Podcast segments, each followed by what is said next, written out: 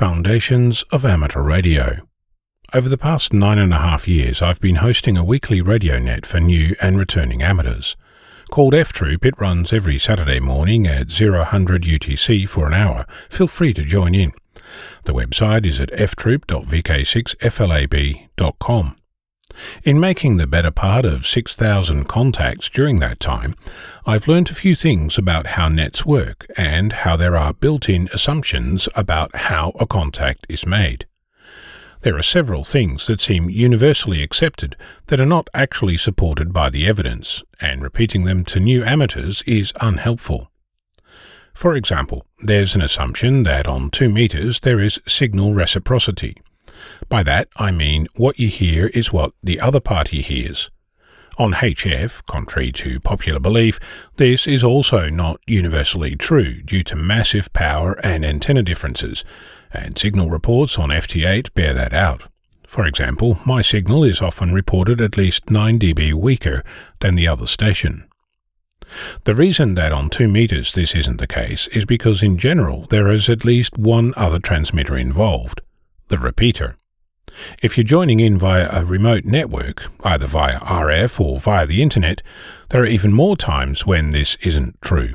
But let's stay with a simple scenario of a single repeater and 2 stations. If I'm using a base station with a fixed antenna, my connection to the repeater is rock solid. If you are using a handheld and you're on the move, your connection to the repeater is anyone's guess. It could be great, it could be poor, or even non-existent. Not only that, the repeater is often using higher power, sometimes much higher. On average, the repeaters near me are using 30 watts. The highest uses 4 times that. The lowest uses 10 watts. In contrast, a handheld uses at most 5 watts, but more likely than not, half that. Receiving a strong signal on a handheld is simple. Transmitting a weak signal to a repeater is not. The point is, you might be hearing me as if I'm sitting next to you, but I might be hearing you on the other end of a really scratchy and poor intermittent and interrupted link. If you add other repeaters and links with differing volume or gain settings to the mix, you get the idea that a 2-meter conversation may in many ways act like a HF contact. That implies that there are plenty of times when you should use phonetics to spell your call sign and anything else of interest, despite the often repeated assertion that you don't use phonetics on 2 meters. Another assumption is that 2 meters is less formal than HF. The people you talk to on 2 meters are likely to be local, perhaps people you've met at a hamfest, face-to-face. You recognize their voice, you know their situation, their station, and their habits. On HF, however, you have contact with people across the globe, most of whom you've never met, will never meet, have no idea about, let alone have a relationship with. That's not to say that you cannot have a friend on HF.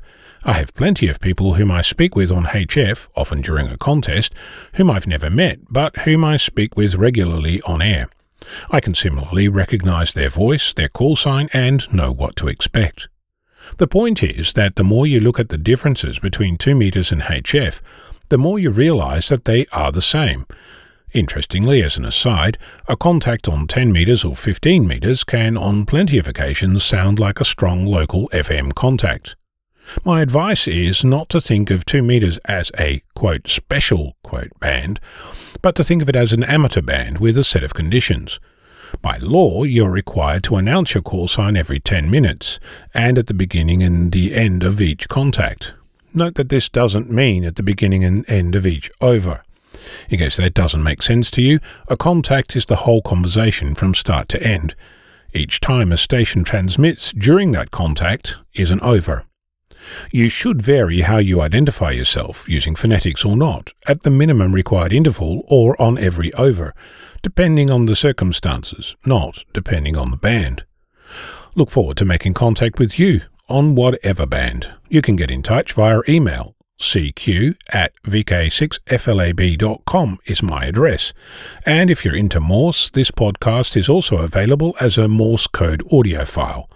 I'm Ono, Victor Kilo 6, Foxtrot Lima, Alpha Bravo.